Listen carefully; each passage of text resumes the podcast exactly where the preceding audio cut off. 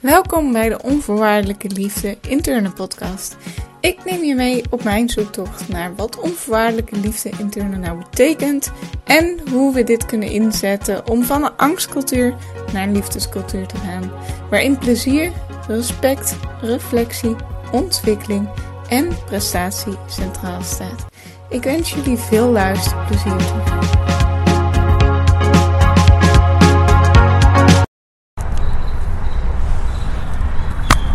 Hoi Kars.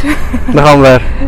Leuk dat we hier uh, in Utrecht zitten. Ja. In een parkje. Nou ja, het parkje zit hier achter. Ja. We hebben een kwartiertje gezocht naar een geschikt plekje. in het Kost, zonnetje. kostte wat, maar we hebben een mooi plekje gevonden, denk ik. Ja. Nou, ja, welkom. Ik heb jou uitgenodigd omdat wij kennen elkaar van het Weet Wat Je Doet project. Ja. Daar gaan we zo nog alles over vertellen. En het mooie vind ik eh, dat jij altijd zo gezellig, zo vrolijk bent. Maar ook hè, wat je zelf aangaf in het voorstukje. Dat je eh, de, de, ja, hoe zei, hoe zei je dat nou, de sociale coach bent. De, Ja. Zorgt. Sociaal georiënteerde coach. Ja. Sociaal georiënteerde coach. Ja. En eh, waar we het zo ook heel graag over, waar ik het al heel graag over wil hebben, Ja. is: jij hebt een nieuw project opgezet en dat is echt super vet. Jij gaat dus proberen om met een aantal judo-trainers bij de Judobond het wedstrijdsysteem te veranderen. Klopt.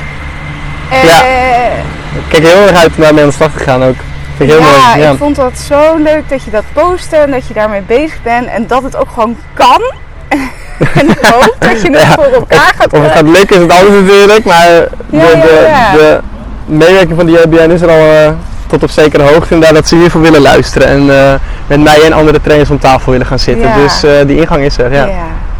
Maar voordat we gelijk de diepte ingaan, wil je jezelf even voorstellen? Ja, Wie ben jij? wie ben ik? nou, ik ben dus Kars. En mijn hele leven draait eigenlijk alleen maar om sport. Mijn leven is sport. Ik eh, heb eerst de ALO gedaan, dus ik wilde gymdocent worden. En tijdens de ALO had ik een eh, minor sportpsychologie gedaan. En toen dacht ik, ja, ik vind het heel gaaf om mensen fysiek te begeleiden. Maar net zo gaaf eigenlijk vind ik het gaaf om mensen mentaal te begeleiden. Ja. Vandaar ook meer dat sociaal georiënteerde trainerskamp bij mij naar boven komt. En tijdens mijn sportcarrière, judo, ik heb heel veel gejudo'd, eh, miste ik toch wel een beetje die mentale steun. Of in ieder geval eh, iets wat met, daarmee te maken had. Dus ik dacht, ja, Ja. Ik vind het zo belangrijk om dat door te geven aan de sporters die ik begeleid. Dat ik ze daarin niet tekort wil laten schieten. Of eh, ja, ze alles wil geven op dat vlak. Dus toen ben ik na de ALUS nog sportpsychologie gaan doen. Dus nu eh, ben ik judo trainer, sportpsycholoog. En als laatste begeleid ik ook nog een aantal mensen die door verschillende problemen eh, afstand hebben gekregen tot de afsluit, af, arbeidsmarkt.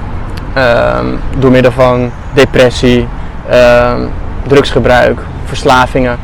Ehm, door middel van sport weer een beetje de maatschappij in te krijgen. Dus samen laten sporten, samen laten trainen. Ehm, en gewoon weer fit de maatschappij in krijgen. Dus eh, alles draait uiteindelijk om sport en om zowel fysieke als mentale gezondheid. Ja. Om het combineren daarvan. Ja. mooi. Ja. En je zegt, hè, ik ben sportpsycholoog, ik ben ook sportpsycholoog. Ja. Heel veel mensen komen naar me toe. Wat doet een sportpsycholoog?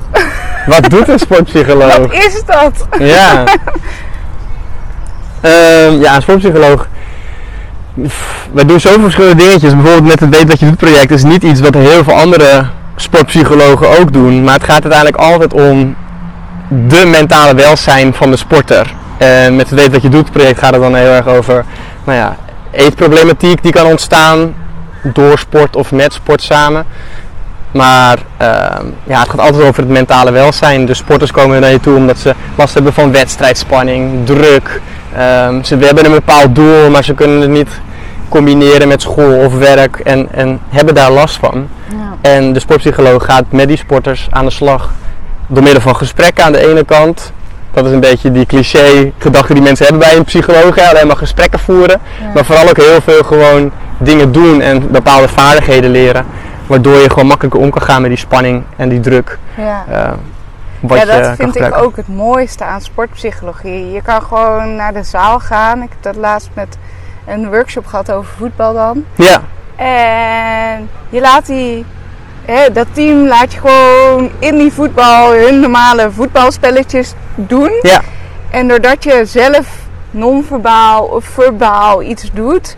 Dus hè, die trainer die deed bijvoorbeeld altijd de bal naar één persoon geven. ja, En dan kijken van hè, hoe, hoe reageert het team erop? Ja. En, en dan het daarna stilleggen en zeggen: hé hey jongens, wat zagen jullie dat er gebeurde? Ja, ja, je was hem aan het voortrekken. Ja, en ja. dan kan je op zo'n manier zo'n gesprek aangaan. En dat is superleuk en het hoeft echt maar kleine dingetjes te zijn. Maar je kan toch eens gaan kijken: hé, hey, maar wat doet dat met jou? wat doet dan? het met mensen? Ja, ja. En, en hoe reageer je hierop? En hoe doe je dit in een wedstrijd? Want dat, je, je kan niet altijd hè, naar die scheids gaan en hem een trap voor zijn kont geven. Eh, ja, super mooi. Ja, hoe kan je bij jezelf blijven daarin? Ja, dat is echt een hele belangrijke vaardigheid. Zo, ja. Ja. Mooi. Ja. Nou ja, dat doet dus een sportpsycholoog. We zitten niet alleen maar in een kantoortje. Nee, maar nee, gelukkig niet alleen maar mogen wij lekker in de turnhal of in de judozaal gaan Ja. staan. En, eh, Ja, vooral met aan de slag gaan. Ja, dat is het mooie inderdaad.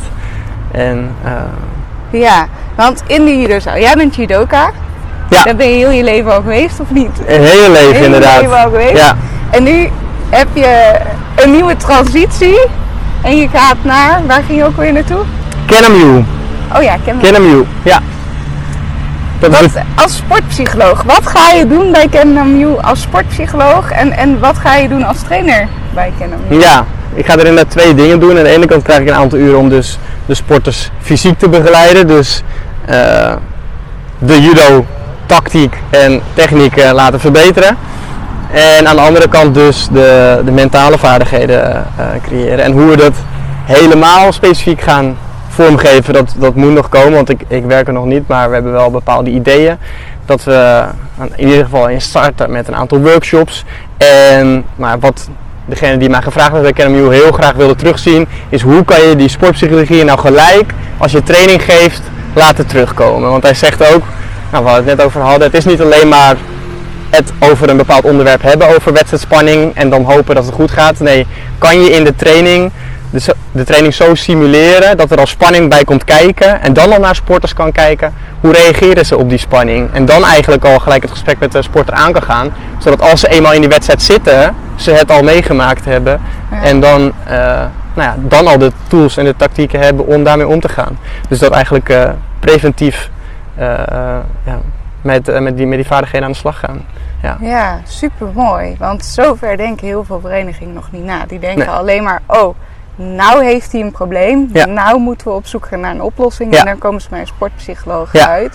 En jij draait het dus bij KenNaMU om. En je gaat vanaf kleins af aan al kijken van, oké, we weten dat dit en dit en dit thema's zijn die naar boven komen binnen de sportpsychologie. Dus die gaan we nu al een basis voor leggen om daar... ja, zeker weten. En Zeker vanaf weten. welke leeftijd doe je dat dan? Eh, ik ga bij KMU dan vanaf 12 jaar met ze aan de slag. Ja. Ik ga met de groep, je hebt met judo leeftijdscategorieën tot 12 jaar, tot 15 jaar, tot 18 jaar. Daarna komt nog tot 21 en dan de senioren. En ik ga de groepen tot 15 en tot 18 jaar begeleiden. Dus tussen de 12 en 18 eh, zullen die ook zijn met wie ik aan de slag ga. Maar het zal zeker wel voor kunnen komen, want daarboven zijn ook nog groepen die ook vragen hebben over de mentale kant van het sport waarmee ik aan de slag ga. Maar op Ja. eh, fysiek vlak ga ik zeker met eh min 15 en 18 daar eh, aan de slag. Ja, maar dan kunnen ze altijd toch nog gewoon bij jou zeggen: hé, hey, ik wil een consult. Tuurlijk, tuurlijk. Ze kunnen altijd bij mij aankloppen, 100%. En dat zal misschien ook al zo zijn bij de judoka's tot 12 jaar, als, dat, als daar dan al eh, iets speelt. Ja. Ja. Ja. En krijg je dan ook nog hulp of eh, ga je dat helemaal zelf met de trainers daarin in, eh, in programmeren? Nou, degene die mij heeft gevraagd bij KNMU, dat is dan eh, Louis. Hij heeft zelf ook wel een achtergrond in de coaching. Eh, hij is zelf ook topsporter geweest en heeft ook sporters na de Olympische Spelen gecoacht. Dus hij heeft gewoon wel heel veel ervaring als coach zijnde. Eh, die zal mij zeker wel eh, Ja. nog tips geven en ondersteunen in mijn eh, traject natuurlijk. Want ik heb ook nog niet alle kennis in pacht. Ik ben nog jong als zijnde trainer eh, voor een bepaald niveau. Dus ik heb nog niet alles meegemaakt. En die ervaring heeft hij wel. Dus gewoon Ja. een hele ervaren man. op heel veel vlakken. Dus ja, die kan mij zeker steunen. En nou, toen ik daar ging starten heb ik ook gelijk een heel document opgemaakt. Waarvan ik dacht, dit is belangrijk om de sporters mee te geven. En eh, nou, daar heeft hij ook wel op geschoten. En eh, zijn Ja, kijk op laten eh, bleken. En dat is hartstikke goed, want daar ontwikkel ik mezelf ook alleen maar van. Want ik kan daar wel komen. Ik, zeg, ik, heb, ik heb psychologie gestudeerd of ik heb de master gedaan. Maar als je ja, geen levenservaring hebt, dan is dat ook niet altijd alles waard. Dus, Ah, je eh, hebt geen levenservaring. Je doet zelf al super lang. Ja, nee, ja, je bent al heel lang trainer volgens mij. ja, klopt, is ook en zo. daarin merk ik ook bij weten wat je doet, dat je hè, wat we daar allemaal leren ook gelijk implementeren Ja, in. ja, eh, ja, klopt, daar heb je wel gelijk in. Tuurlijk is dat zo. Alleen vergeleken met iemand van 50 jaar, dan eh, zit, Nee, daar, ja. zit daar een gat van 20 jaar tussen. Dus dat is iets wat je nog niet hebt. Maar ja, tuurlijk, ik heb ervaring. En zelf als judoka heb ik ook heel veel ervaring gehad. Wat ik al zei, ik, ik miste zelf die mentale begeleiding. Eh, dus ik heb zelf ook ervaren hoe het is om wedstrijdspanning te hebben. En, en nou ja, op je eigen manier proberen daarmee om te gaan. Dus tuurlijk, Ja. ik heb in dat opzicht heel veel ervaring. Ja.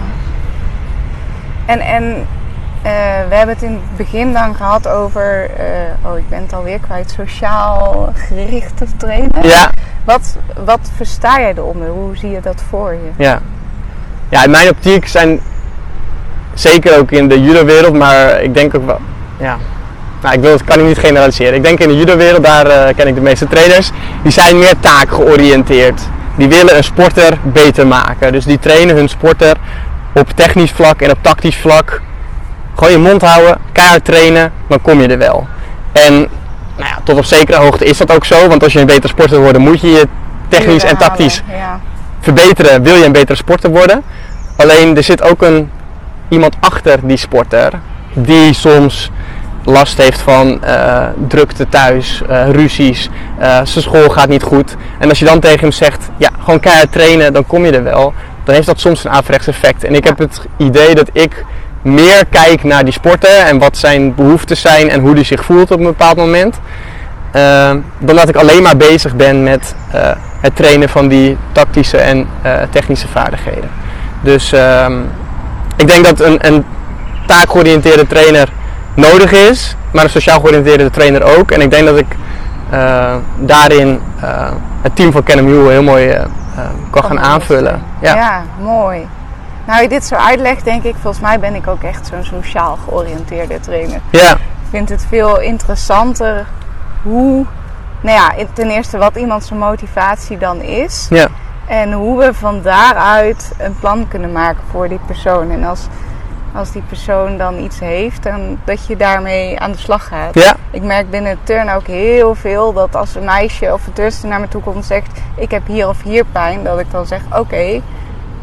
En wat, kunnen we, wat kan je wel doen zonder dat het pijn doet? En Ja. dat ik heel veel collega's heb die dan zeggen: Ja, maar dat proberen ze gewoon om onder de training uit te komen. En eh, ja, vooral die daar, die heeft altijd wel een pijntje en dit en dat. Ja.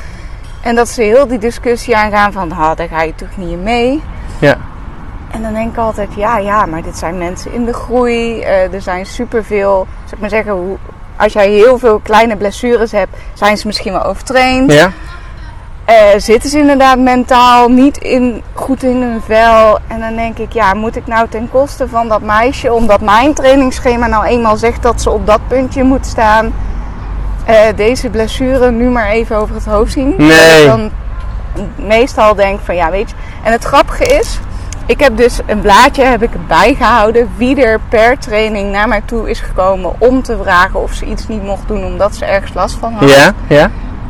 En uiteindelijk, al met al, ik heb dat een jaar lang gedaan, is er behalve één persoon nooit iemand die meer dan drie keer achter elkaar eh, een pijntje had, naar mij toegekomen.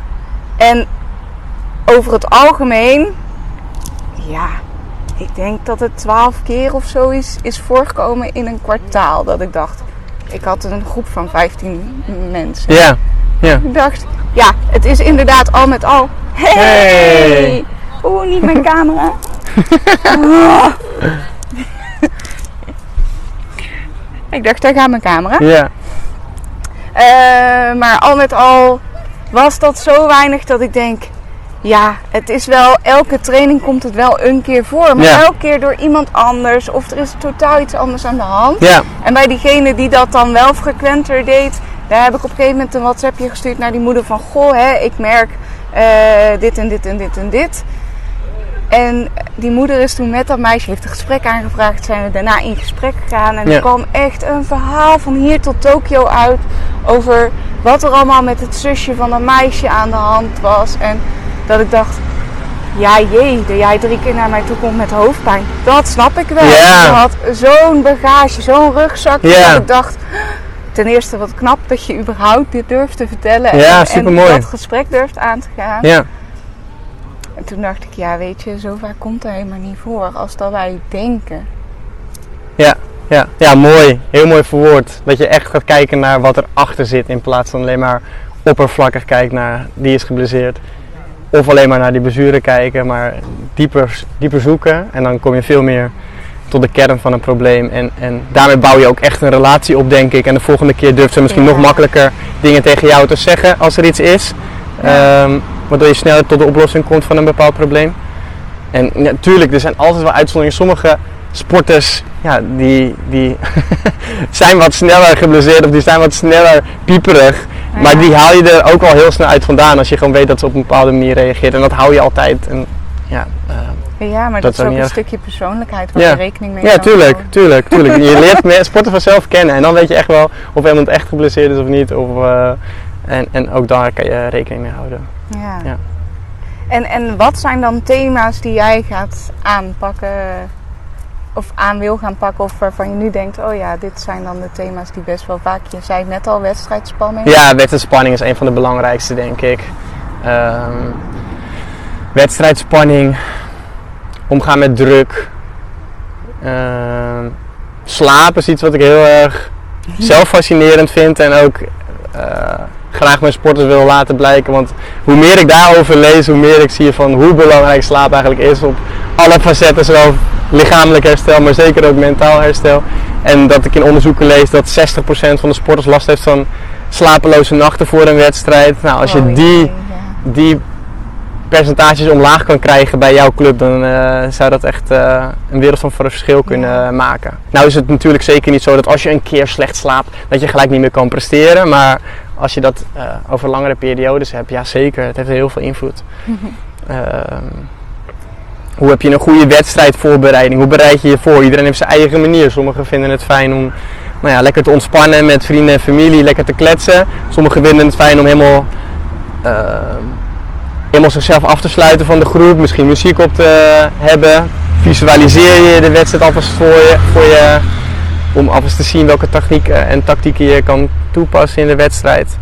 Ehm, alleen al het benoemen dat er verschillen zijn tussen mensen is al een eh, eye-opener voor ze en kunnen ze Ja. bewust daarmee aan de slag gaan. Sommigen weten niet eens dat sommigen eh, liever willen ontspannen of liever willen afsluiten of liever Ja. muziek luisteren. Dat weten ze niet. Nee, Dus en dan gaan ze dat vanuit hun eigen rugzakje gaan ze dat labelen en dan eh, zeggen ja, ja, maar die is zo antisociaal, die gaat altijd maar in zijn eentje in een hoekje zitten. Ja, grappig is dat. Ja. Ja. Ja, ik moet zeggen, ik heb zelf in mijn wedstrijdperiode of naar, naar het WK, toen we daar naartoe trainen, toen heb ik me ook heel eenzaam gevoeld.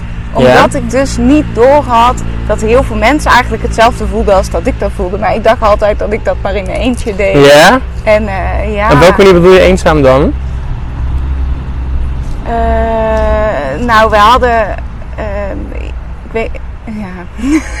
we hebben die turn. eh, hoe heet het? Die turnmis. Mis, misdaden en zo. Ja. Dat, dat, dat hele Die Nederlandse documentaire? Of eh, Ja, gewoon de, überhaupt de hele... gewoon de hele, hele, hele, hele hype rondom turnen. Ja. En nou ja, we hadden bij Cheer hadden we ook echt een coach die alleen maar boos was en, en negatief was. En alleen maar kon vertellen hoe slecht we wel niet waren. Ja. En dat we zo nooit iets konden opzetten op dat WK.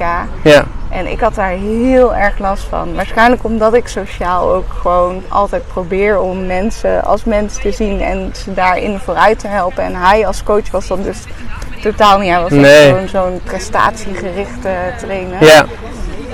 En ja, ik heb toen heel erg gedacht van nou, ik, ik zal wel geen topsporter zijn. Want hè, hij, hij loopt alleen maar te schelden. En ik heb dan alleen maar zin om jankend de zaal uit te rennen. Ja. En eh, iedereen die deed altijd precies wat hij wilde. En dan dacht ik altijd, ja, moet hij niet gewoon een beetje verzet tonen. En gewoon zeggen dat het niet menselijk is wat hij aan het doen Ja. was. En Ja, tuurlijk.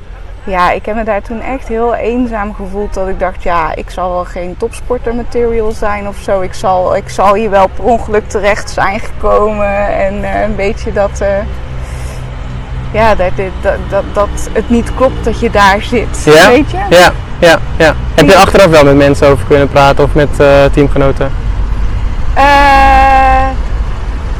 Ja en nee.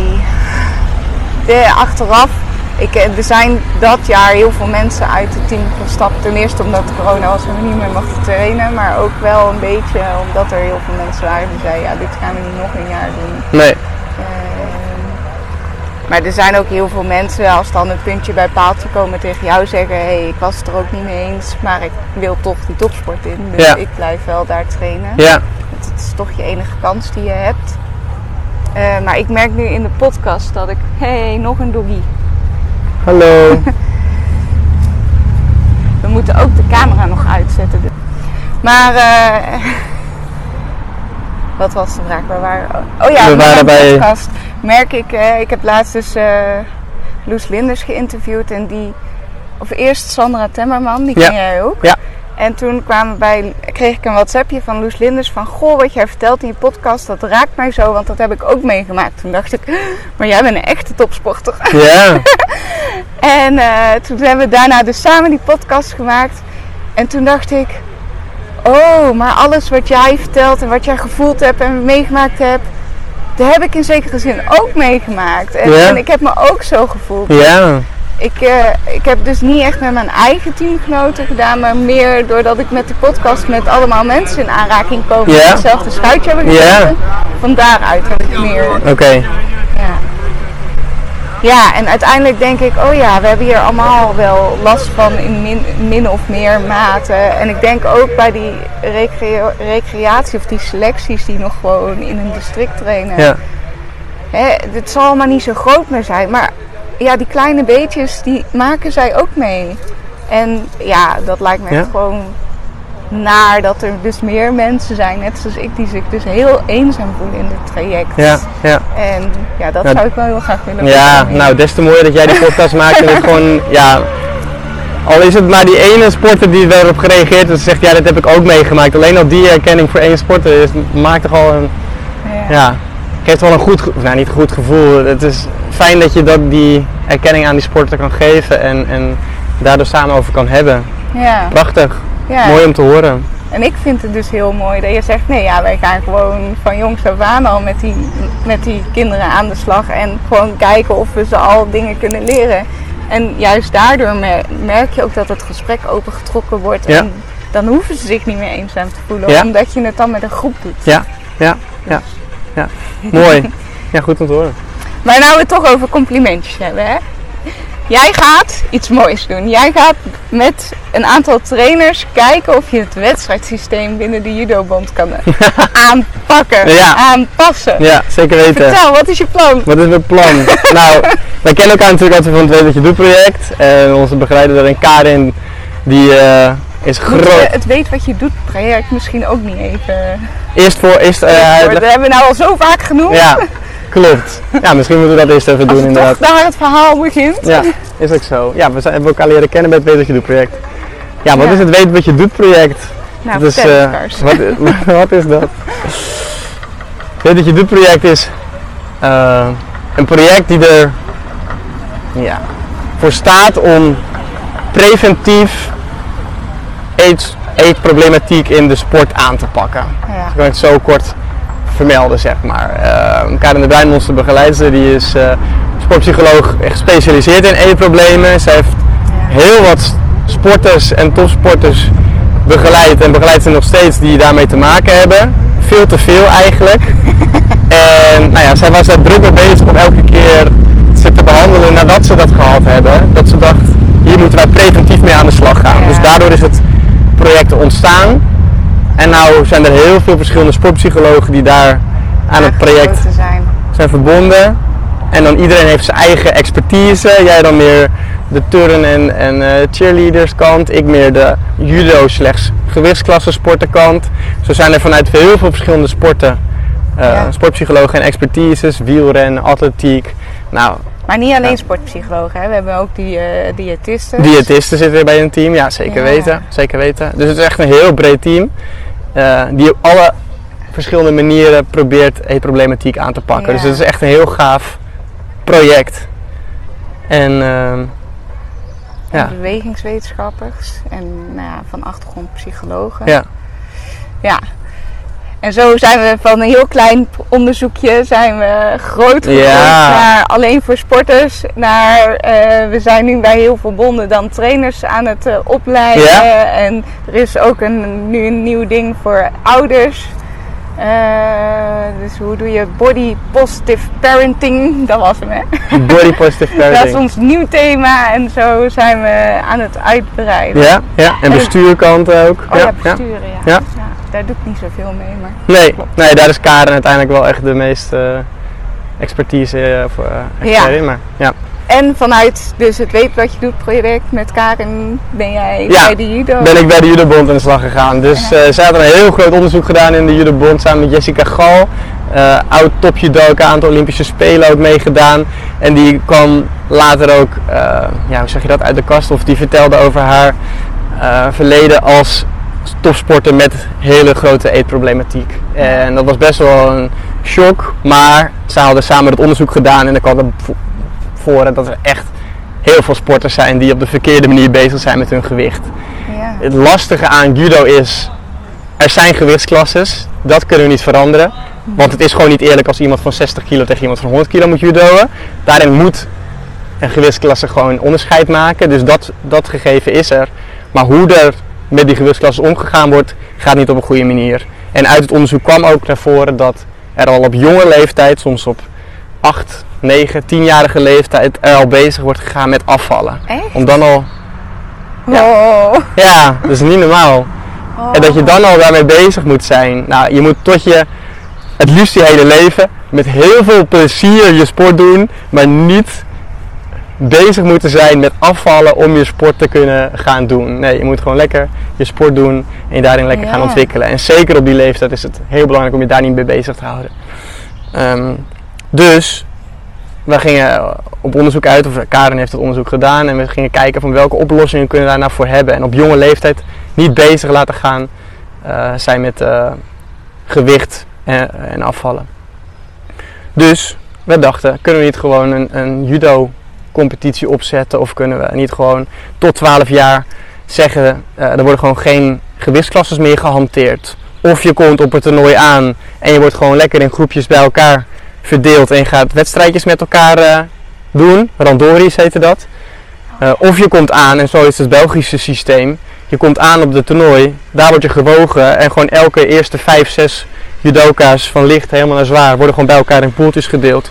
Dus je hoeft niet van tevoren jou de zorgen om over te maken. Nee, je komt eraan, je wordt gewogen en je gaat in een gewicht. Terwijl in Nederland is het zo, je moet tot 42 kilo. En als je 42,1 weegt, kan je niet in die gewichtsklasse meedoen.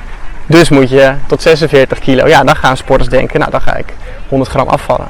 Ja. Terwijl als je aankomt, je wordt gewogen en je wordt in een groepje ingedeeld, hoef je je van tevoren helemaal niet zorgen te maken over je gewicht. Je wordt toch wel bij de bi- dichtstbijzijnde judoka's ingedeeld in de pool. Ja. Dus eh, ja, dat vind ik echt zo mooi aan het systeem. Dat je het systeem eigenlijk wel gewoon hetzelfde laat, maar door dus zo'n kleine aanpassing van van tevoren weet je dat je 50 kilo moet zijn. Ja. Of van tevoren weet je helemaal niks. Je wordt Ja. gewoon bij de 10 dichtstbijzijnde Ja. of of 50 of weet ik veel dichtstbijzijnde judoka's word je ingedeeld. Ja. En dan ga je staan met slag. veel eerlijker in mijn oren. Ja. Ja, eerlijk weet ik niet, maar vooral heel veel gezonder. En, en, en, en het is niet alleen dat vlak voor een wedstrijd daar over nagedacht wordt hoor. Want eh, wij als trainers zetten die judoka's ook op de weegschaal. De- het hele seizoen door. Sommige judoka's die willen niet eens op de weegschaal, omdat ze zich of schamen voor hun gewicht. Of ze denken dat ze ingeschreven zijn voor bepaalde gewichtsklassen en niet hun trainer willen laten merken dat ze eigenlijk eroverheen zitten en zich daarvoor Oh, ja. eh, schamen. En dat begint al op jonge leeftijd. Ehm, ja.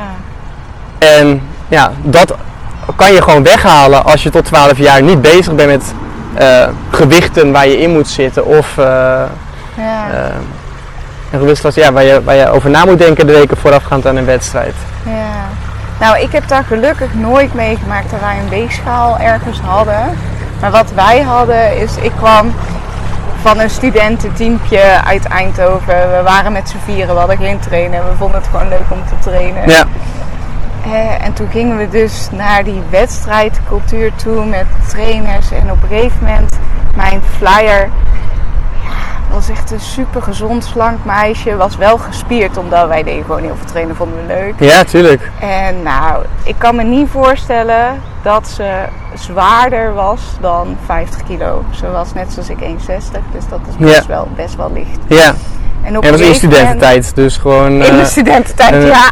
een goede tiener of twintiger wel. Ja. Bier, bier drinken was nog steeds wekelijkse kost. maar ehm, ja, toen kwamen we dus in, in die nieuwe cultuur. En dan zeiden ze op een gegeven moment tegen haar... Ja, je bent eigenlijk te zwaar voor een flyer. Eh, dus het wordt moeilijker om met jou de moeilijke stunts te doen. Wat echt onzin was. Want wij met ons teampje zonder trainer konden al die moeilijke stunts met haar konden we gewoon. Maar ja, we hadden wel al een traject van vijf jaar. We kenden elkaar gewoon door en Ja, door. ja. En toen kwamen we dus in en toen dacht ik, ja maar ik wist niet hoe zwaar ze was. Maar ik dacht dat zal rond de 50 kilo zijn. Later heb ik gehoord dat ze in- richting de, volgens mij 47 was. Ja. Gewoon op je 5, 26ste dat Ja. je denkt, ja dat is toch ook niet helemaal gezond. Nee, niet gezond. Nou ja, zij was nog wel gezond hoor. Maar dan de- denk ik, wat, hoe gezond zijn al die andere flyers dan? Dat, Ja. dat snap ik niet. Ja. Maar, en toen dacht ik, ja, ik ben 15 kilo zwaarder als zij. Ik zit in datzelfde team. Ik doe dezelfde sport. Dus ik had op een gegeven moment zoiets van, ja, ik moet ook afvallen. Ja. Ik ben, ik ben niet gezond. je trekt je dat aan, ja. En op een gegeven moment moesten we ook, omdat we, we moesten dan die outfits hebben. En toen zei ons trainer ook, ja, ga maar van dik naar dun op die, eh, op die lijn staan. Wat? En toen zeiden we ook van, nou ja, je zal wel bedoelen van groot naar klein, toch? Zei hij, nee, nee, nee. Van brede heupen naar smalle Nee, heupen. Want ik, ik moet al die rokjes passen bij iedereen. Niet. Oh, wat En verschrikkelijk. toen zat ik natuurlijk helemaal op één, één iemand na bij, aan, de, aan de dikke kant. En toen dacht ik al, kak, ik ben al 15 kilo zwaarder dan mijn flyer die te zwaar is voor deze sport. Ik sta nu helemaal aan de, aan de, aan de dikke kant daar. Ja, dat ging van slecht naar erger. Ja, Dus. en- zo. Ja. En toen? Dat heeft iets met je gedaan, maar heb je er ook naar gehandeld? Of kon je het Nou ja. relativeren en zeggen nee. van, eh, hallo? Nee, relativeren ging echt niet meer, nee. Maar ik weet nog ook, die trainer, er zijn toen een aantal meiden zijn ook gewoon huilend de training uitgelopen. Die zijn Ja. ook niet meer teruggekomen. Ja, En op een gegeven moment zei ik dat ook. Ik zeg, eh, hoe zit dat dan met eetstoornissen? Omdat wij daarmee bezig waren met elkaar. En toen Ja. zei ze, oh ja, maar die heeft een eetstoornis en die heeft een eetstoornis en die. En toen dacht ik, we weten jullie van elkaar? Ik denk, wat is dit voor een sport? ja joh. nou ja, de sport zelf is leuk hoor. Begrijp me niet verkeerd. Maar Hoe ga je met die elkaar om? cultuur die daar was, dacht ik echt. Oh mijn god. En als je dus inderdaad met zoiets kleins dat kan doen. Of hè, wat wij met het weet, weet wat je doet project doen. Gewoon maak het bespreekbaar. Eh, eh, hè, ga eens met trainers praten en zeggen dat het eigenlijk echt niet kan wat je hier zegt. Nee. En dat ze er meer bewust van worden. Ja, Ja, dat vind ik echt wel heel mooi. ja. ja, dat is een super mooi project, super mooi project. Dus dan gaan we echt, ja, ik kan daar met heel mijn hart eh, en zaligheid me daarvoor inzetten inderdaad. Ja, ik ook. Ja. Want ik, ja, dit vond ik echt heel erg. Ja, ja verschrikkelijk zeg, En, en je hebt die theorie en je weet van jezelf van, oh ja, wacht, maar ik geef hier training in, dus ik zou, ik zou eigenlijk moeten weten dat ik dit langs me moet zetten en Ja. het niet om mij gaat. Maar dat gaat op zo'n moment echt niet. Nee. ja, dat raakt je gewoon, het ge- gevoel. Je bent gewoon een gevoelsmens of gewoon Ja. überhaupt een mens die heeft gevoelens. Dat horen is, doet gewoon wat met je, ja, tuurlijk. Ja, maar jij maakt dus ook dat soort schijnende gevallen mee. Want ik heb ook laatst jou wel eens horen zeggen dat je dus met een groep trainers aan het training geven waren. En dat ze zei dat die zweethut nog steeds dagelijks programma was. En Eh, ja, dat ja, jou helemaal in discussie Ja. gingen dat, je, dat je geen gelijk had. ja, ja, ja. Ja, ging niet, niet helemaal zo. Ik, ik had- gaf Oh. het Weet Wat Je Doet project, gaf ik aan de sporters. En na een tijdje kwam een van de trainers van die sporters, die kwam binnen. En toen hadden we het op dat moment over zelf kunnen bepalen hoe jij je gewicht wil maken. Ja. Ehm, deze sporters waren allemaal 15, 16, dus dan ja, eh, als je naar een NK gaat bijvoorbeeld en het, en het scheelt maar 200, 300 gram, ja, dan heb je het ervoor over om daarmee af te vallen. En daar ben ik ook helemaal niet tegen. Je, überhaupt afvallen ben ik niet op tegen, alleen het moet op de gezonde manier gaan en op de lange termijn gezond zijn. Dat is het allerbelangrijkste. Dus ik zei, nou ja, afvallen kan inderdaad wel. En toen uh, zei die trainer, ja, maar dan moeten ze in de sauna. Dus nou, dat moeten ze helemaal niet. Dat kunnen ze op hun eigen manier zelf wel bepalen. Dus daarin gingen we die discussie aan. En toen zei hij, ja, maar de sauna, daar worden ze hard van. Dus dat is goed voor ze. Toen dacht ik, nou ja, als je gewoon heel hard traint, word je ook hard van. Dat heeft helemaal niks met elkaar te maken. Maar hij vond de sauna een goede manier om de sporters nog harder te maken uh, dan zal zijn. En, en ik vind dat niet de manier om een sporter hard te maken. En überhaupt niet, uh, je, je, mag inderdaad voor een paar honderd gram best wel de sauna in. is helemaal niet erg, maar het moet niet de manier zijn om bepaalde dingen te bereiken. Dus ja. uh, daarnaast elk lichaam reageert anders, toch? Ja, 100%. ja, ja, elk lichaam reageert anders en iedereen is anders. Dus laat de sporters alsjeblieft lekker zelf bepalen op welke manier zij dingen willen doen.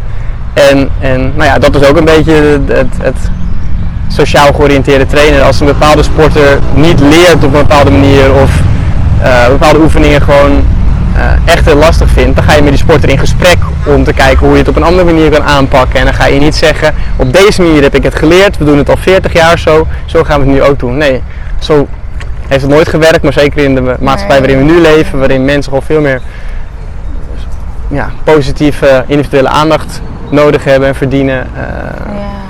Moet je dit opzoeken. Ja. ja, maar ik had laatst met de KGU ook zo'n gesprek.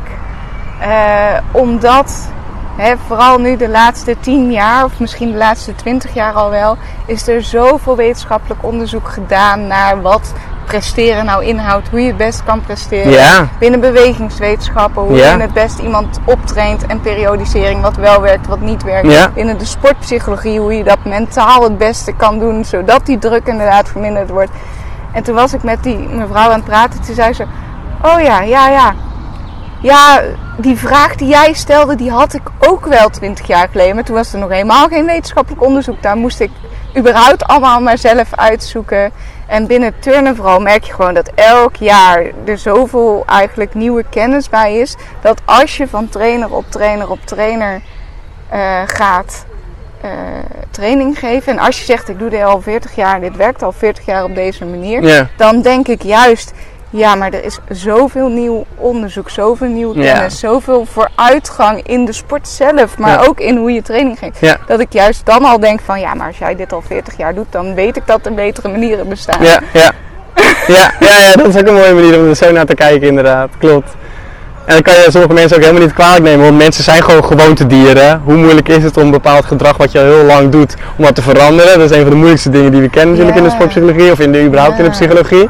Dus dat is lastig. Maar dat je er al niet eens voor open staat om te kijken of je het kan veranderen, ja, dan heb je helemaal inderdaad een nee. bord voor je kop. En dan uh, ja, ja. zal je niet uiteindelijk gaan innoveren. Nee. Ja. En wat ik nu ook heel erg zie, en waar ik met Sandra Temmerman de podcast over gemaakt heb, is dat we nu in ieder geval binnen turnen, maar volgens mij over de hele topsport een switch aan het maken zijn. Dat het niet meer alleen maar presteren, presteren, presteren hoeft te zijn. Maar dat we nu het presteren met het winnen willen, of uh, plezier willen combineren. Ja. Winnen met het plezier. Zeker weten. Ja. Hoe, uh, hoe zie jij dat? En ja, heb je daar voorbeelden van waarvan je denkt: oh, dit is echt gewoon een goede manier om dat uh, voor elkaar te krijgen? Of, er komt echt een hele groep uh, kanoers langs. Ja, leuk. Ja, het is zulk lekker weer, joh. Lekker ja. genieten hier zo. Um, plezier, ja, hoe doen we dat? Um, we hebben het dan bijvoorbeeld over spelen binnen de training. Dat je niet altijd full focus op uh, de wedstrijd en op je elementen hoeft te zitten. We hebben de brug en de vloer en dat soort dingen. Ja. Dat je gewoon één keer in de zoveel tijd zegt: hé hey jongens, deze zaal is van jullie. Je mag vandaag alles doen waar je zin in hebt. En dan zie je bij ons dat ze echt alle trampolines pakken en gewoon lekker gekke dingen gaan doen op die trampoline. En het mooie daarvan is dat ze daardoor juist andere bewegingen gaan doen die ze altijd doen. Daardoor creatiever gaan worden. Daardoor makkelijker als er in de wedstrijd iets fouts doen. Denken, oh ja, met uitspelen heb ik dit of dit getraind. Ja, Dus ja. misschien kan ik dat nog even als twistje erin ja, Dat het ook echt wel een goede functie heeft om te spelen tijdens zo'n ja, is ook zo, is ook zo, is ook zo. Ja, En ik kan me Nou, voorstellen dat dat bij judo ook zo ja is. 100%, 100%. Nou, laat ik de judoka's, als ik tegen ze zeg, deze zaal is van jullie, jullie mogen lekker doen wat jullie zelf willen, dan wordt er niet gejudo, dan gaan ze gewoon lekker voetballen met z'n allen. En dat mag ook af en toe hoor. Gewoon helemaal niet bezig zijn met je sport, maar totaal iets anders doen. Iets zoals dit bijvoorbeeld. Een keer niet gaan trainen, maar gewoon gaan kanoën met z'n allen. En elkaar lekker nat maken en eh, plezier maken. Is ook een hele goede manier om een teambuilding te krijgen en, en plezier te hebben. En elkaar op een andere manier te leren kennen. Dus dat al buiten de sport zelf om. Maar inderdaad ook door bijvoorbeeld tijdens een judo training is niet met een judopak te judoën, maar het judopak uit te doen en echt ouderwets te gaan worstelen. Dan hebben ze niet het idee dat ze aan het judo zijn, maar eigenlijk doe je precies hetzelfde qua zwaarte en kracht met elkaar Ja, aan de slag gaan. Ehm, meer ja, spelenderwijs bepaalde oefeningen doen. En hoe, op jonge leeftijd doe je heel veel spelletjes die dan eh een algemene motoriek en, en eh, fysiek kunnen ontwikkelen. Hoe ouder je wordt, hoe meer er soms gewoon op een bepaalde manier getraind moet worden. Want als je aan een judo toernooi meedoet, dan is het gewoon belangrijk om een hele goede judo conditie te hebben. En dan moet je dus af en toe gewoon een half uur lang in trainingen alleen maar wedstrijden maken. Dus dan Ja. moet je daar klaar voor zijn. Dus ja, sommige dingen horen gewoon erbij. Maar inderdaad, probeer het plezierbeleving te krijgen door eh, nou ja, spelende wijsoefeningen aan te, aan te brengen. Maar ook de sporters heel veel, nou ja, zoals jij net zei, vrij laten in hun beweging. Door af en toe gewoon eens te zeggen, een kwartier lang, wat willen jullie leren? Ja. Ga maar zelf aan de slag. Ga maar, en dan heb je opeens tien judoka's die tien verschillende dingen willen leren. En dan gaan ze tien verschillende dingen doen. En jij ondersteunt ze in al die tien verschillende punten. Terwijl je normaal zou zeggen, oké, vandaag gaan we deze worp oefenen. En alle tien moeten ze doen. Maar misschien Ja, zijn er ja. vijf die bij wie het helemaal niet past. Ja. Dus door in dat opzicht die, die autonomie, zo noemen ze dat in die sport natuurlijk, eh, bij de sporters te laten. En ze gewoon heel vaak zelf de keuze te geven wat ze willen doen. Verhoogt dat al hun motivatie slash plezier voor de sport. Ja, ja, mooi. ja, Leuk. Ja. En nou is even iets heel anders. Hè? ja, Mijn eh, podcast heeft onvoorwaardelijk liefde in turnen. ja. Wat zou voor jou onvoorwaardelijke liefde zijn binnen de sport of binnen judo? Onvoorwaardelijke liefde binnen de sport. Ehm, ja, je had die vraag al naar me toegestuurd. Toen dacht ik echt, Hoe ga ik hierop hoe ga ik hierop antwoorden? antwoorden? Onvoorwaardelijke liefde, dat is een heel nieuw begrip voor mij eigenlijk.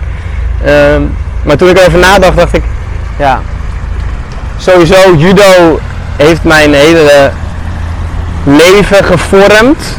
En daardoor heb ik al sowieso onvoorwaardelijke liefde voor de sport. En eigenlijk elke trainer en coach die ik spreek, of sporter die ik spreek, zeggen dat judo een bepaalde identiteit bij de sporters meebrengt.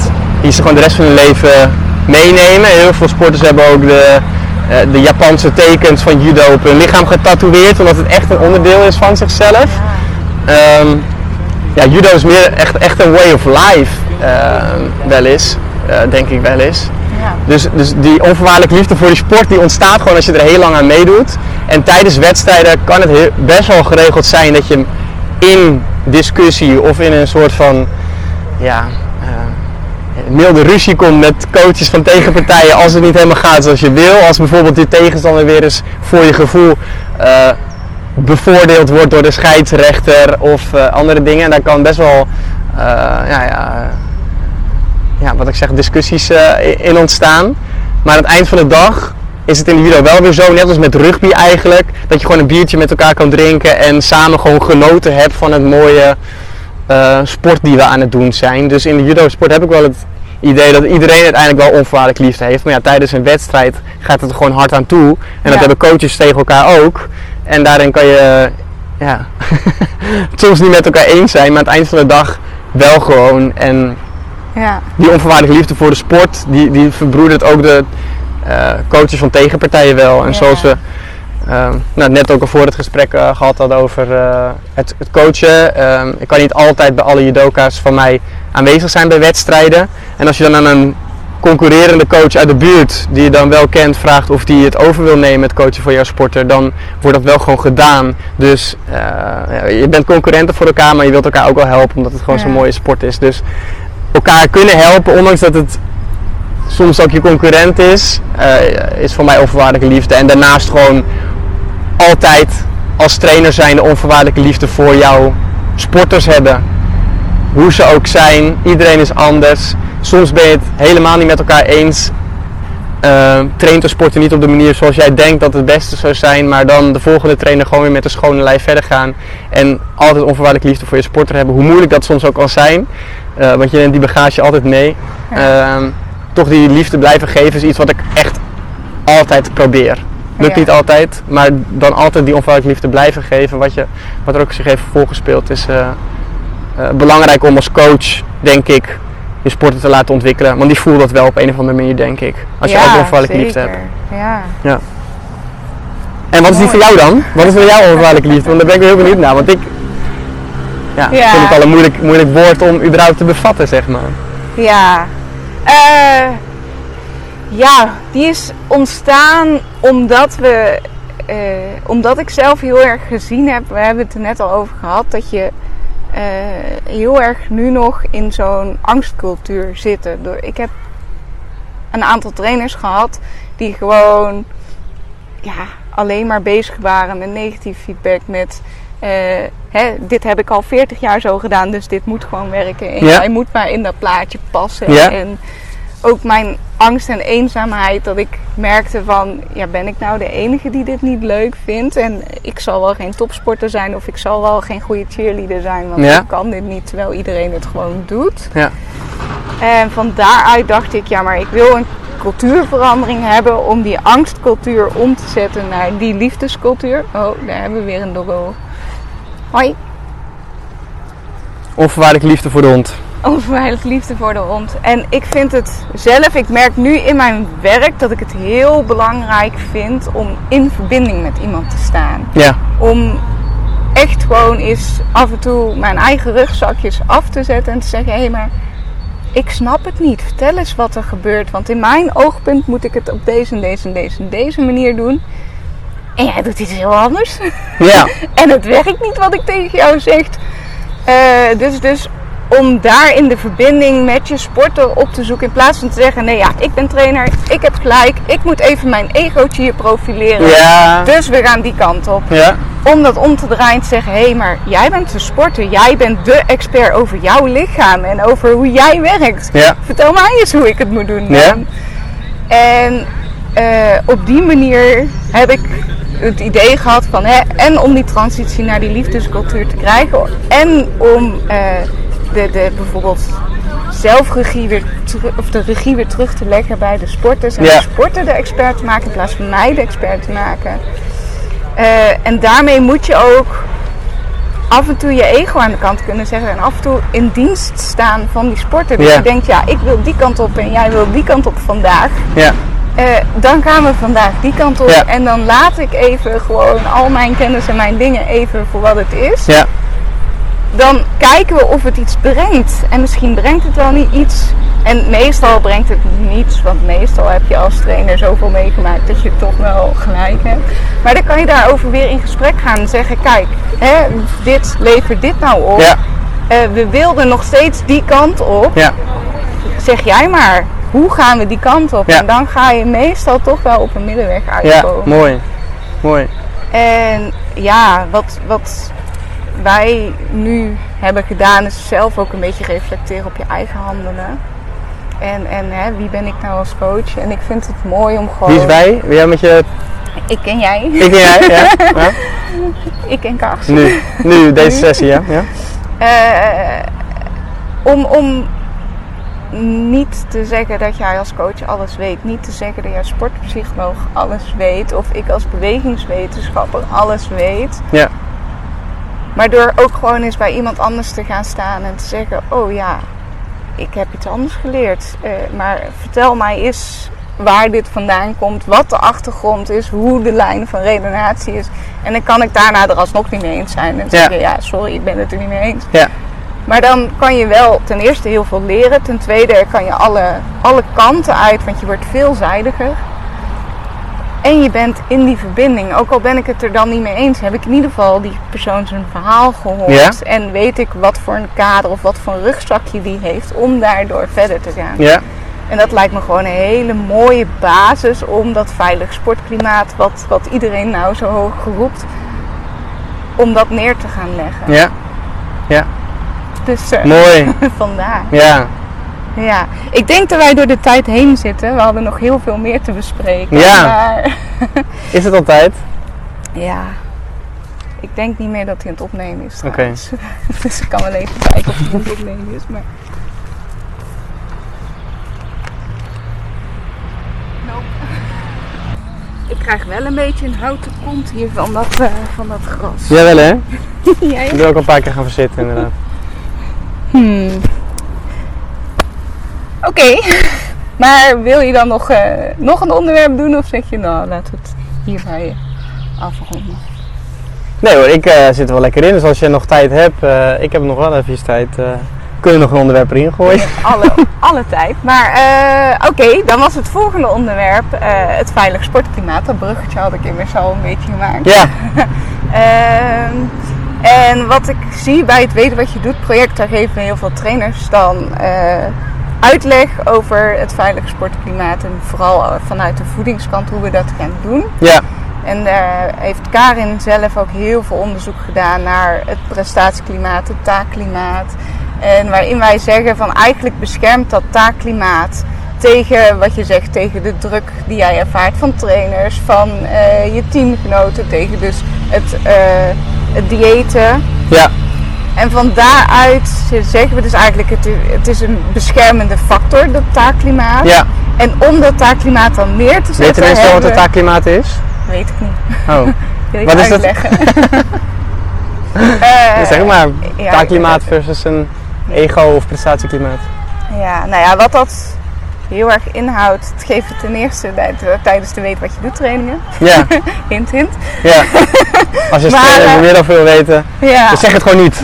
We laten het gewoon alleen open en dan kunnen ze het ervaren als ze naar de Nee. komen. maar je hebt eh, heel erg het prestatieklimaat en het taakklimaat. Bij de prestatieklimaat is de focus van de trainingen en de sfeer binnen een team of binnen een vereniging gericht op winnen, op nummer 1 worden, op Beter zijn dan anderen. beter zijn dan anderen, op het resultaat, zoals het eigenlijk al zegt. Ja, En wat je daardoor krijgt is dat de kans op falen heel groot is. Omdat er maar één iemand kan winnen van iedereen die meedoet. ja, Eh, en eigenlijk dat niks zegt over de prestatie van de sporter. Want je kan bijvoorbeeld op je training een PR neerzetten. Vervolgens naar je wedstrijd gaan.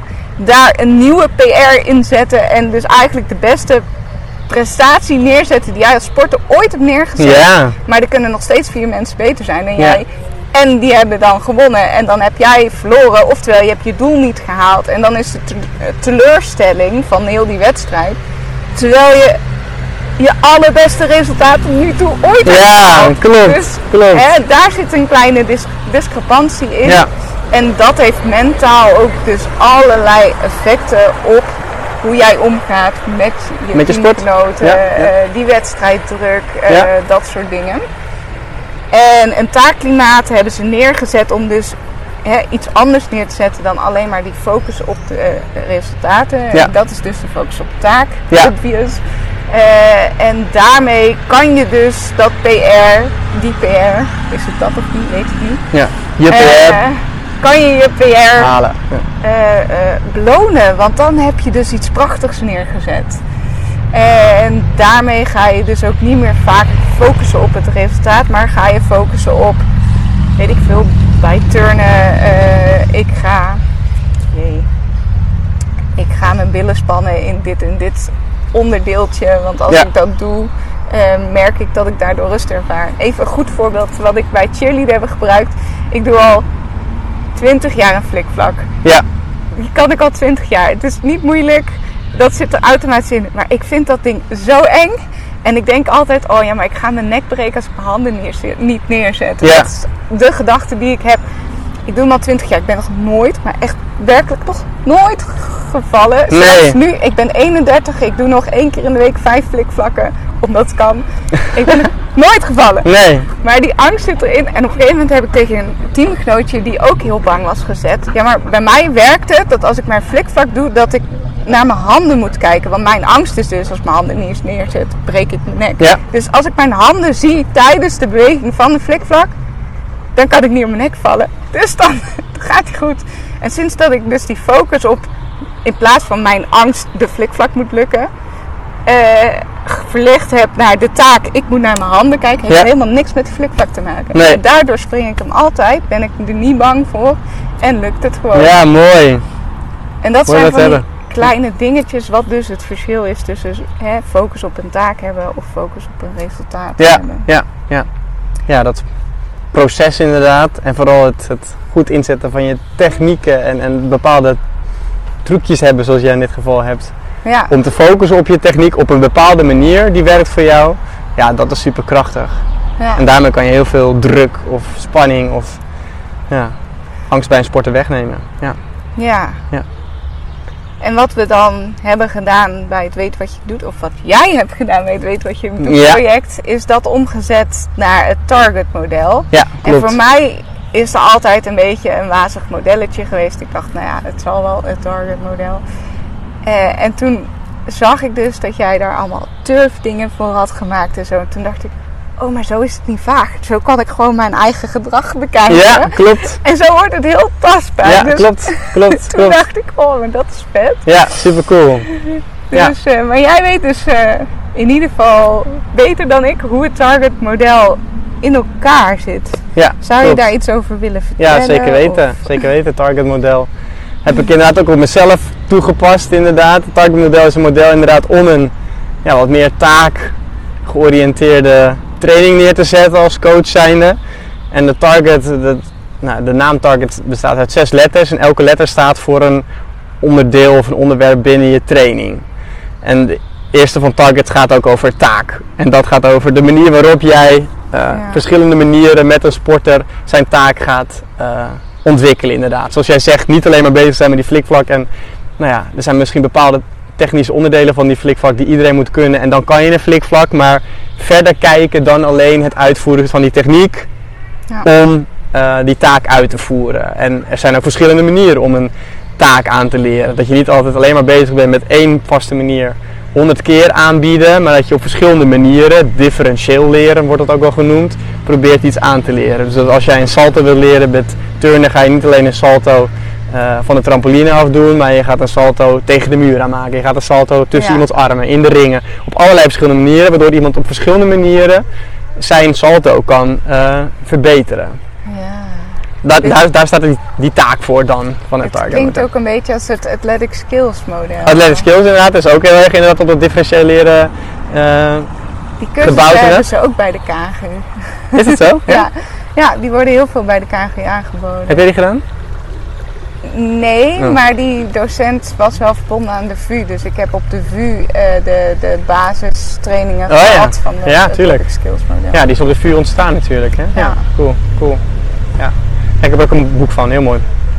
Oh. Maar inderdaad, ja, op verschillende manieren eh, een taak aan, of een sport of een techniek of een tactiek aanleren. Dat zorgt ervoor dat een sporter meer gemotiveerd is. Want als een sporter elke week hetzelfde moet doen, is hij minder gemotiveerd. Omdat er elke week iets nieuws staat waarvan de sporter denkt, hé, dat ken ik niet. Ja, Daar wil ik ja, mee aan de slag gaan. En dat Dus blijft een uitdaging. Het blijft een uitdaging en ze zijn daardoor meer gemotiveerd. Dus dat is echt mooi.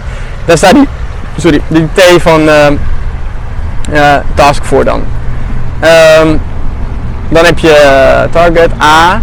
Authority staat het over en dat gaat over de manier waarop je met je sporters interacteert. Bepaal jij als trainer zijnde alles wat er gebeurt?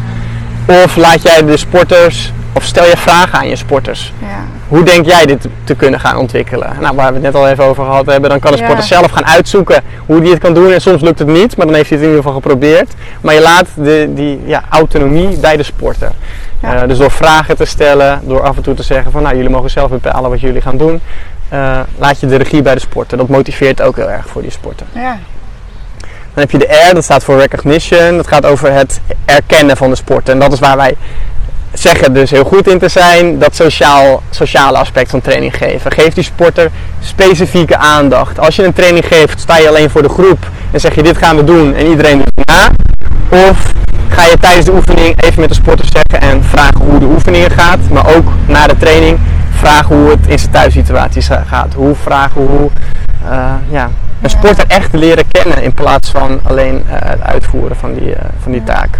Weet je wat grappig is? Ik had laatst, ik zit bij Toastmasters en daarin oefenen we met spreken ja. in het openbaar. En er was een man en die was teamleider en die begon zijn speech over teamleiding en die vroeg toen: hoeveel van jullie krijgt een complimentje van zijn teamleider? En toen keek ik de zaal rond er was gewoon niemand die zijn hand opstak. Nee. Die dacht, oh, ik heb wel eens van mijn teamleider een, uh, een compliment gehad. En toen dacht ik, ja, maar dit is eigenlijk wel echt heel erg, toch? Ja. Precies die recognition. Dat Ja. iemand gewoon even zegt, hé, hey, wat fijn dat je vandaag naar je werk bent gekomen, man. Hè? En dat jij dit werk voor mij komt doen, maar anders moet ik het zelf doen, weet je. ja, ja, echt zo. Ik denk, ja. Echt zo, ja, ja. En bij de sport doen we daar gelukkig meer. Want Ja. complimenten is wel echt een Is onderdeel, onderdeel van van trainen zijn. Ja, hè, maar klopt, klopt. ja, toen dat Ja. kwartje even viel en je rond het kijken was, toen dacht ik... Oh, daar zijn wij als volwassen generatie ook helemaal niet meer gewend. Nee, is ook zo, is ook zo. Ja, het is wel echt erg inderdaad. Maar ja, er zijn al hele kleine dingetjes die je kan doen als trainer om dan toch een sporter bewust te maken dat je om hem geeft of dat je herkent dat hij er is of erkent dat hij er is. Ja. Ehm, ja, Maar merk jij ook, want dat merk ik bij vooral de wat jongere eh, eh, leeftijden, dat ze ook echt naar de training komen voor jou. En dat ze een oefening willen doen voor jou. En Ja. als ze dan iets helemaal goed hebben gedaan, dan hebben ze dat goed gedaan. Willen ze heel graag jouw goedkeuring. Zo. Ja, ja. Zie Kijk je eens maar dat ik het nou goed heb gedaan, dat ik het snap. klopt, klopt. En dat is bij kinderen ja, zo nadrukkelijk aanwezig inderdaad. Her- Herken je als trainer heel erg inderdaad. Maar eigenlijk wil iedereen dat. Iedereen wil toch aandacht. Iedereen Ja. wil eigenlijk toch erkend worden dat hij iets doet of goed doet. En dat andere mensen zien van, oh, wat ben je lekker bezig. Dat zit, zit in de mens eigenlijk. Dus door dat kleine beetje al heel veel aan- aandacht te schenken aan verschillende sporters, kan je als trainer jezelf echt onderscheiden van, eh, van andere trainers. Omdat sporters het heel graag willen. En als jij het ze geeft, ja, dan is dat echt een eh, onderscheiding tussen jou als eh, coach met, met andere, andere coaches inderdaad. Ja. Ja, En- mooi. Vervelend daarin is ook wel dat ik nu afscheid ga nemen aan het eind van het seizoen bij mijn huidige clubje. Oh. Dat ik al van heel veel sporters te horen heb gekregen. Nu ga ik stoppen met judo. Dat ik denk, nee, dit mag niet. Ik voel het weer heel vereerd natuurlijk. Maar ik wil gewoon dat ze genieten van de sport. En niet alleen genieten van de sport omdat ik het doe. En ik ja, vind dat heel mooi. Maar ik wil dat ze lid blijven van de club waar ik eh, al die tijd voor, voor ja, mijn hart voor heb gegeven, zeg maar. Ja, En het is heel mooi dat, dat ze dat zeggen, maar ook wel heel vervelend. ja. ja, Ja. snap ik. Ja. Ja. Dus dat was ehm, De R. R voor recognition. Dan heb je de G. En de G staat voor grouping of groups. Is hoe, hoe deel je je groep in? Het is zo belangrijk om als trainer in te zien wanneer maak je bijvoorbeeld homogene groepen of wanneer maak je heterogene groepen. Door af en toe een sporter die wat minder goed kan sporten bij iemand te plaatsen die heel goed kan sporten en ze van elkaar te laten leren, kan je alle twee de sporters beter maken. De ene leert gewoon echt lesgeven en die gaat nog een keertje nadenken over hoe doe ik deze techniek ook alweer? Hoe kan ik dit duidelijk maken aan die andere sporter? Eh, en die jonge sporter leert dan weer van iemand die beter is, waar ze misschien tegenop kijken en denken van oh hij legt aan mij uit hoe ik dit moet doen. Dat is heel cool. Dus dat zijn heterogene groepen en soms, en dat gebeurt net iets te vaak denk ik, worden er homogene groepen gemaakt van iedereen. eh, jij bent zo goed, jij zit in deze groep, jij bent zo goed, je zit in deze groep. En ehm, die worden bij elkaar gezet. En soms moet dat ook, want als je een hele moeilijke techniek gaat bespreken, dan doe je dat niet met de beginners, dan doe je dat gewoon met de gevorderde punt. Alleen die afwisseling zoeken als trainer zijn is heel belangrijk en krachtig. Daar worden, terwijl er een kinderfeestje voorbij komt, scheuren. Leuk. Jeetje. Lijkt wel Jurassic Park, joh, wat een geschreeuw. En, eh, gebeurde. Hij is een wel roze ballon. Wel, een ballon. Mooi. Maakt Ja. alles goed. Ja. Ja, Dus eh, ja, hoe ga je met de groep om inderdaad? Hoe deel je je groepen in? Dat is ook heel belangrijk om daar bewust over na te denken als Ja. trainer-coach zijn. Hè? Dan heb je E van evaluatie. Hoe evalueer je een sporter? Nou, we weten vanuit de sportpsychologie hoe belangrijk het is om als sporter zelf eigenlijk je doelen op te stellen en die zelf te gaan evalueren. Heel vaak wordt er aan het begin van het seizoen vaak door een trainer opgelegd: oké, dit is het doel, hier gaan we naartoe werken. Terwijl het veel belangrijker is om een sporter zelf te laten kiezen en die autonomie te geven. Eh, maar dus ook over zijn eigen gedrag te laten evalueren en, en te vragen van hoe vind jij dat het gaat? ja. Gaat het goed of niet? Ehm, is daarin heel belangrijk. Evalueer je een sporter aan publiek of niet? Als het goed gaat met een sporter, eh, is het soms misschien wel goed om aan publiek hem een compliment te geven, zodat de hele groep ziet, oh hij krijgt een compliment als je het goed doet, dat wil ik ook. En die gaat zich daardoor misschien niet meer inzetten. Ehm, maar des te desastreuzer is het als jij een sporter afkraakt voor de hele groep. Want dan heeft hij het idee, de hele groep kijkt naar me, het gaat niet goed. Oh, wat erg. ja. En, en soms, als je aan de andere kant van de zaal staat en je ziet een sporter een verkeerde techniek maken en je schreeuwt, oh let even daarop, dan gaat het beter. Eh, ja, dat is onvermijdelijk natuurlijk. Af en toe moet je gewoon tips geven en zeggen, oké, dit gaat niet goed, dat gaat op die manier beter. Maar ja, echt iemand bespreken of evalueren voor de hele groep is natuurlijk not dan. Eh, dus hoe doe je dat? En eh, dat ja. maakt de veiligheid ook niet. dat maakt de veiligheid, waar we het net over gehad hebben, je wil een veilig sportklimaat leren. Nee, dat, dat, dat trap je in één keer helemaal de grond in je op die manier... eh, Ja, en niet alleen voor die sporter, hè, maar voor iedereen die aanwezig is. Want die team? denken, oh ja, maar bij hem doet hij dat ook. Dus ik moet voorkomen dat ik dat ga Ja? doen, want ik wil hem ook niet. Ja, dus die durven helemaal zichzelf niet meer te uiten of niet meer hun best te doen. Of, of, of, eh, ja, nee, dat is eh, cruciaal om dat op een goede manier te doen. Ja. Ehm, En dan de laatste. de laatste, de heb je T en die staat voor timing of, of tijd. Het gaat over hoe deel je ehm, de tijd in waarin een sporter zichzelf kan ontwikkelen. Dat kan op eh, ja, macro-niveau door iemand een ja, seizoen lang de tijd te geven om bepaalde technieken of tactieken aan te leren. Eh, en dat ook te bespreken met je sporter. Hoe lang wil je erover doen om dit te leren? Eh, hoe lang besteed je in een training aan, aan een bepaalde oefening? Laat je, als je zegt, oké, we gaan een kwartier dit oefenen en na 14 minuten kan een sporter het pas. Ga je dan zeggen, oké, we zijn nu klaar, je kan het. Of laat je die sporter nog even wat langer doorgaan? Ja. Dus hoe speel je met, je, met de tijd eh, waarin je de sporter eh, echt de tijd geeft om iets te, iets te ontwikkelen, zeg maar. Of zeg je als trainer zijn, nou, we hebben een kwartier, dat kwartier gaan we doen, daarna gaan we verder. Hou je daar star aan vast of niet? En, en ja, het mooie daaraan is, eh, al die punten die zijn te observeren op een bepaalde manier.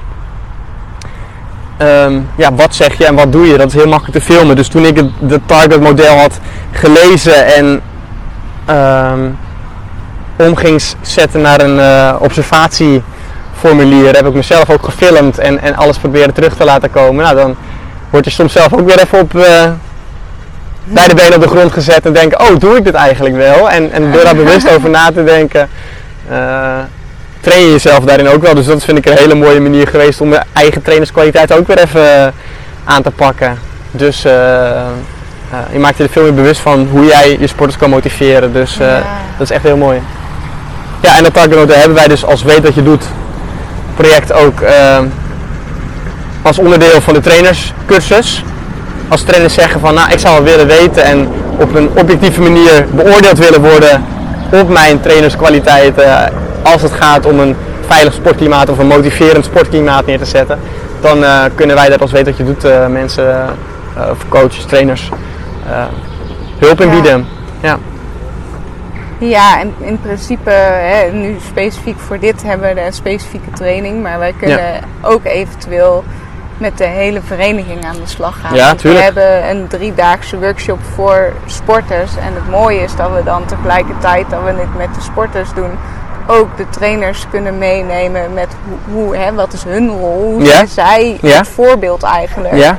Maar daarmee ook het bestuur en, en het kader eromheen meenemen. Hoe zet jij een beleid in voor de hele vereniging? Dat, die, hè, dat, dat die eetstoornis niet naar boven gaat komen. En wat kan je daar eigenlijk allemaal in doen qua regelgeving over sportkleding en, en hè, het wegen en andere, andere zaken. Ja. En we hebben daar ook in workshops voor ouders. Dus in principe is het ook gewoon mogelijk om daarin voor heel de vereniging alles door te lichten en mee te nemen. Super belangrijk, super belangrijk. Maar het is ook allemaal los verkrijgbaar. Dus. Ja, ja. ja we zijn. eh, En ja, jij erg bent ook sportpsycholoog en je hebt ook je eigen bedrijf. ja, Wat, eh, hoe kunnen mensen jou vinden? Wat doe je? Wat heb jij ja. Hierin te bieden? In te bieden inderdaad. Nou, ik, ik heb sowieso heel veel eh, video's op YouTube staan waarin ik echt al mijn tips die ik ken vanuit de sportpsychologie en mijn levenservaring deel. Eh, ik heet Carzoon en mijn ultieme droom is eigenlijk, of droom, ja, droom wel, is om elke sporter sowieso een keer in de zone te hebben laten sporten. In de zone is eigenlijk de, de meest optimale mentale staat waarin je als, als sporter kan zitten. Ik heb dat gelukkig een aantal keer als sporter ook zelf mogen ervaren. En als je daarin zit, gaat alles zo makkelijk en goed en lekker. En ik denk, ja, die zoektocht vind ik het allermooist. Daar wil ik elke sporter in krijgen. Dus daarin de combinatie tussen mijn achternaam en, en de fascinatie voor die mentale staat. eh, maakt er dat ik eh, in de zone performance heet. Ehm, en, op, en op dat kanaal, op YouTube ben ik te vinden. Eh, op Instagram, ook in de zone performance. Maar ook mijn eigen kanaal op Carzoon deel ik aantal tips. Ehm, om ja, iedereen zo goed mogelijk van een positieve, plezierige eh, sportbeleving te laten eh, ja, dat we ervaren. net zoveel sociaal georiënteerde trainers als prestatieoriënteerde trainers krijgen. En dat we die heel mooi kunnen, Kunnen- combineren. Ja, klopt, klopt, klopt. Of taakgericht, sorry. Ja, ja. Niet, niet de prestatie. Nee, prestatie dat is heel wat anders inderdaad. Taakgericht. Ja, ja. Met sociaal gericht. Ja. ja, want die twee samen kunnen denk ik echt de hele wereld eh, verzetten. En, en, en sporters echt op eh, alle vlakken met Ja, beter maken. En mooi dat plezier behouden, zodat er minder drop-outs zijn. En hey, Boefie, oh, jij bent echt één bolletje wol. Ja. Nou ben je doof? Wat zeg je? Nou ben je doof? Ja. ja. Oké, zullen we hierbij afronden? Wil Ja. jij, eh, is er nog iets niet gezegd of zeg je nou, ik wil heel graag nog iets toevoegen aan deze podcast voordat we afronden? Nee, ik wil je heel erg bedanken voor, eh, voor het uitnodigen van dit gesprek. Ik vind het heel mooi om jouw ervaringen te horen. En ik vind het heel leuk om mijn ideeën te, te verspreiden. Maar vooral leuk om met gelijkgestemden te praten over dit onderwerp en eh, van elkaar te leren. Ja. Van elkaar leren is het allerbelangrijkste. Eh, open en transparant daarin zijn. Zodat we nou ja, met z'n allen er een mooie sportwereld van kunnen maken. Ja. Insgelijks, ik vind het altijd heel gezellig om met jou te kletsen. En dan denk ik, oh, hier kan ik het nog over hebben en daar kan ik het nog over hebben. Ja, klopt. Ja, er is nog zoveel wat we eigenlijk kunnen bespreken wat we niet gedaan hebben. Maar eh, Nee, wie weet voor een tweede editie. wie weet. Dankjewel en tot de volgende keer. Ja, graag gedaan. Dit was hem dan alweer, de Onvoorwaardelijke Liefde Interne podcast. Ik hoop dat je er net zoveel van genoten hebt als ik. Ehm, tijdens deze podcast willen we een mooi platform aanbieden voor turners, trainers en experts die hun verhaal willen delen. En die samen met ons deze olievlek ehm, willen verspreiden. Ken jij nou een turner, een trainer of een expert die, waarvan het verhaal echt verteld moet worden? Laat het ons dan weten. Je kan eh, of deze podcast contact opnemen of met Amber van Hes of Sandra Temmermans. Tot de volgende keer.